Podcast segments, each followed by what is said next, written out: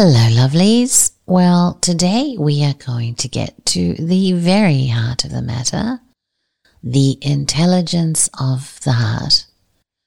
And I found this great quote from Schwaller, supposedly on Facebook, about intelligence of the heart, but I cannot find it in the Temple in Man, which is where it's supposed to be from. But I will read it to you anyway, as it is lovely and it does strike at the intelligence of the heart of the matter. Awakening is the awakening of the intelligence of the heart. Reason is born with us. If we give it preponderance over cerebral intelligence, over the mental, it will tell us everything, for it is the intelligence of the universe.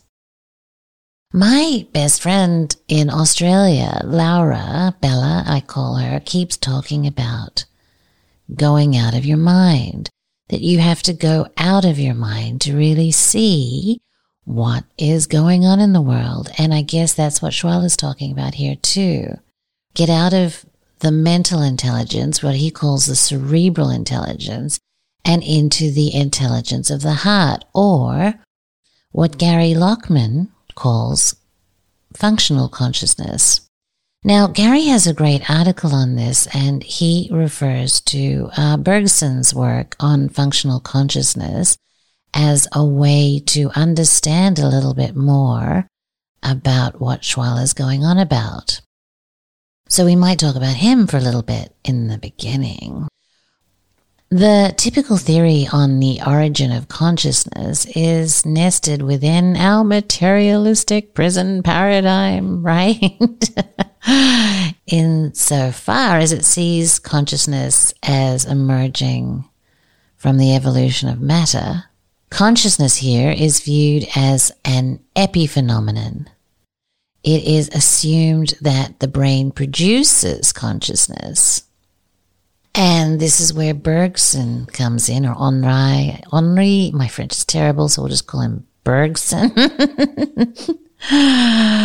oh, but Bergson has an insight in his book, Mind Energy, where he writes, it is sometimes said that in ourselves, consciousness is directly connected with a brain, and that we must attribute consciousness to living beings which have a brain and deny it to those which have none. But it is easy to see the fallacy of such an argument. It would be just as though we should say that because in ourselves digestion is directly connected with a stomach, therefore only living beings with a stomach can digest.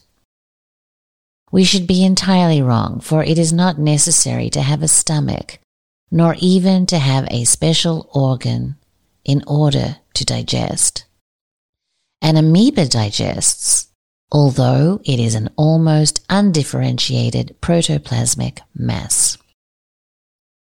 What is true is that in proportion to the complexity and perfection of an organism, there is a division of labor Special organs are assigned special functions. And the faculty of digesting is localized in the stomach, or rather in a general digestive apparatus, which works better because confined to that one function alone. In like manner, consciousness in man is unquestionably connected with the brain. But it by no means follows that a brain is indispensable to consciousness. Unquote. Bergson's use of analogy here shows us that an organism differentiates and develops in complexity. Organs are created to specialize in certain functions, but the functions exist prior to their localization in organs. Remember that the ear exists because of the sound? So maybe the hearing existed in an undifferentiated part before it became more specialized. So, if at the top of the scale of living beings, consciousness is attached to a very complicated nervous center, must we not suppose that it accompanies the nervous system down its whole descent? And that when at last the nerve stuff is merged in the yet undifferentiated living matter, consciousness is still there, diffused, confused, but not reduced to nothing. Theoretically, then, every living thing might be conscious. In principle, consciousness is co-extensive with life.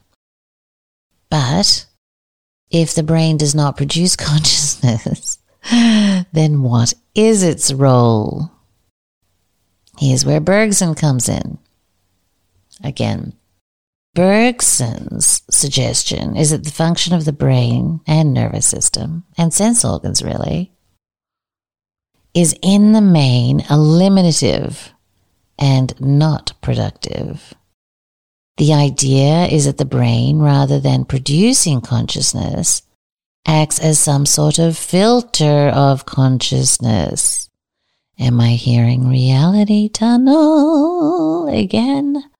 Raw, naked reality in its immensity and fullness would leave unfiltered consciousness utterly overwhelmed, awestruck, and confused. So the brain creates barriers between our conscious awareness and all that is going on outside of that awareness in order for us to be able to make sense of the world and to act in it. That is what gives us the ability to focus. Now, I know I gave you one example last week, but let me give you a kind of more famous mm, scientific study, and that is, I'm sure you've seen it, the famous invisible gorilla experiment. The psychological experiment is to watch a video of two groups of people passing basketballs to each other. And it's on YouTube and you can see it, right? And you have to count how many times one of the groups passes the ball. But while doing this, most people completely fail to see a person dressed up in a gorilla costume who blatantly walks across the set and even stops halfway to wave at the camera. Now I'm going to fully include myself as one of those people. And I was blown away when I realized that I did not see that damn gorilla. And I'm sure if you've seen it, you were the same. But we miss it for a simple reason. The point of this experiment is to show that our perception is constrained by our motivations. In other words, our goals in any given situation limits our awareness by blocking out all that is irrelevant to that goal. To apply this principle on the macro, then, what we must realize is that humans, having evolved chiefly to survive, are almost always only aware of reality insofar as it is essential to our survival.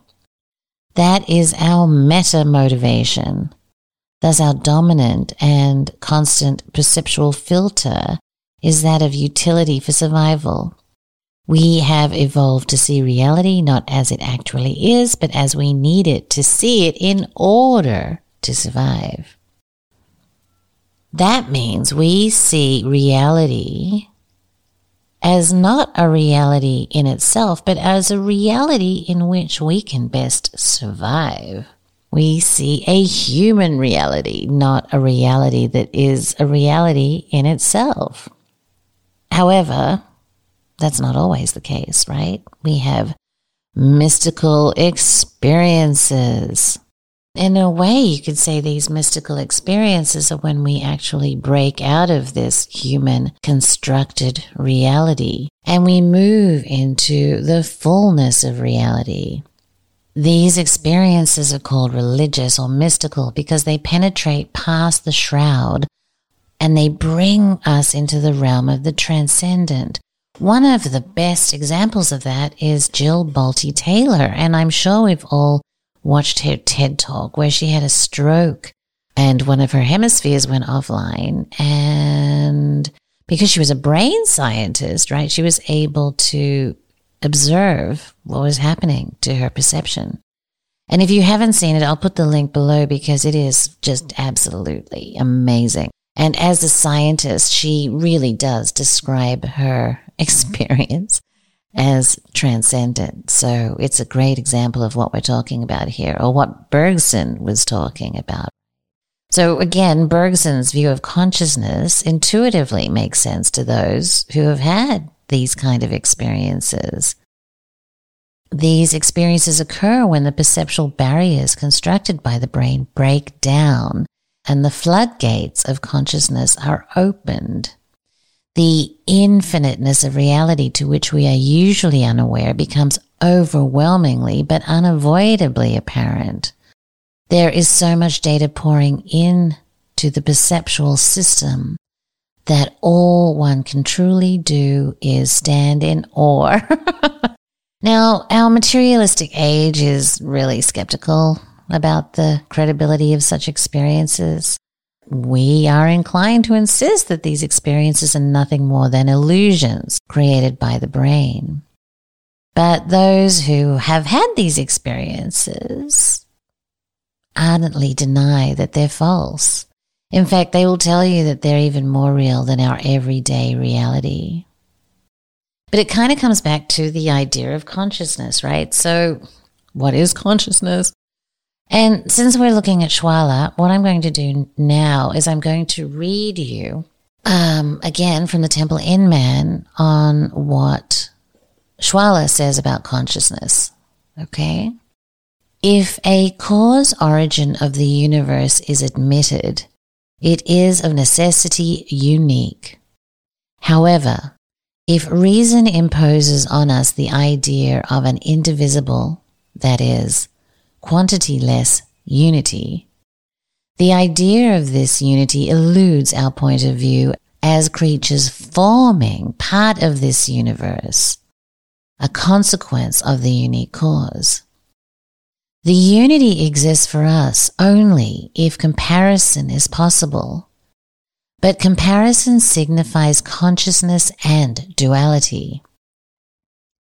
Thus, creation is accomplished entirely between the numbers 1 and 2, and duality is the basic characteristic of the created universe. This duality is the principle of sexuality.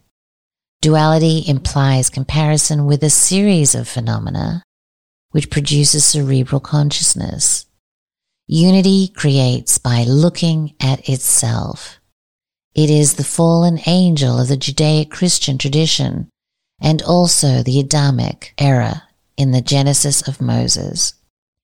We may call this unity God or unpolarized energy in that this unity is indivisible and God, the creator of polarized energy, insofar as it is unity conscious of itself. Therefore, the universe is only consciousness and presents only an evolution of consciousness from beginning to end, which is the return to its cause. The aim of every initiatory religion is to teach the way that leads to this, the ultimate merging. Cerebral consciousness, which is peculiar to the animal kingdom and the human animal, requires the faculty of registering notions that are only acts of comparison. And this faculty is located in the cerebral cortex and the double cerebral lobes. On the other hand, understanding, intellect or reason, he's calling it, or functional consciousness, as Bergson calls it, just so we know we're talking about the same thing, because they use lots of different terms to describe the thing. So let's go back. On the other hand, understanding, intellect or reason is the faculty of synthesis in the coordination of ideas and is functionally centered in the pituitary and pineal bodies hypophysis and epiphysis. This is what the ancients called the intelligence of the heart because its impulse is manifested through the solar plexus, the sympathetic nerve, the emotive center, and its direct physical reactions upon the heart. So, again, some big ideas. And honestly, one of my favorite authors is Gary Lachman. And Gary has an article that really illuminates this idea and actually a lot of Schwaller's life. So I'll pop that in the comments as well. But as part of that article, um, Gary has a section on functional consciousness, this consciousness that we're talking about. So let me read that to you as I think this is a way, great way to top off these ideas for today.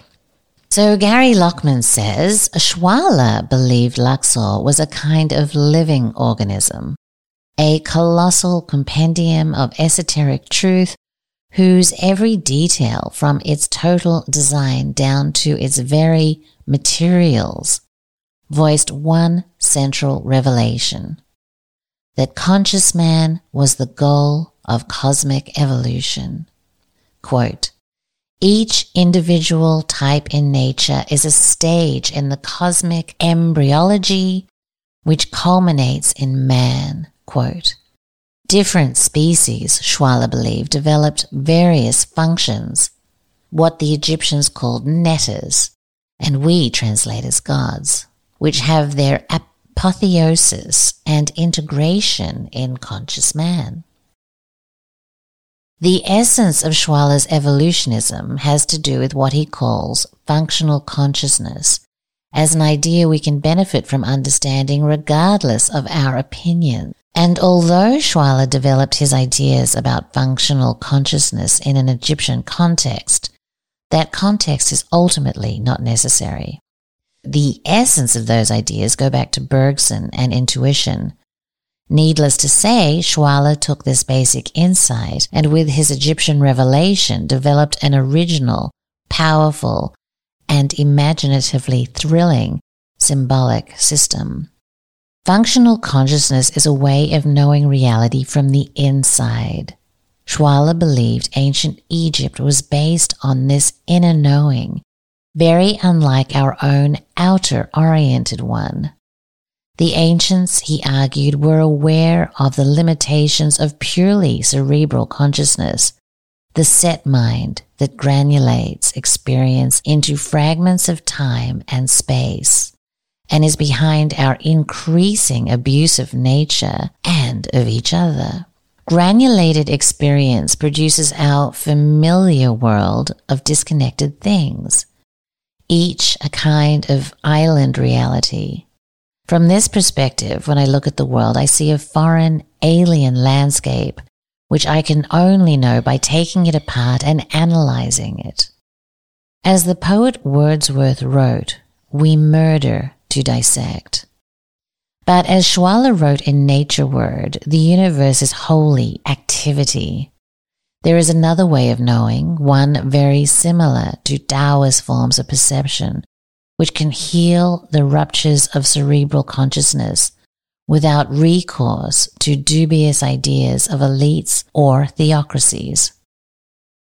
In a section called The Way, Schwaller advises us to leave all dialectic behind and follow the path of the powers Poetically, he continues by calling us on to tumble with the rock which falls from the mountain. Seek light and rejoice with the rosebud about to open. Labor with the parsimonious ant and gather honey with the bee. Expand in space with the ripening fruit.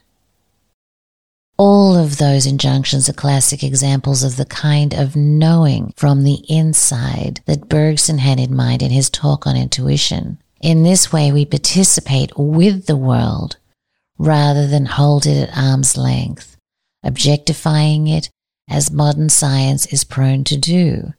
With recent developments in genetics, that objectification is now dangerously focused on ourselves. As Schwaller said, the intelligence of the heart may be difficult to acquire, but it is something we and the whole world can benefit from by experiencing in the long run.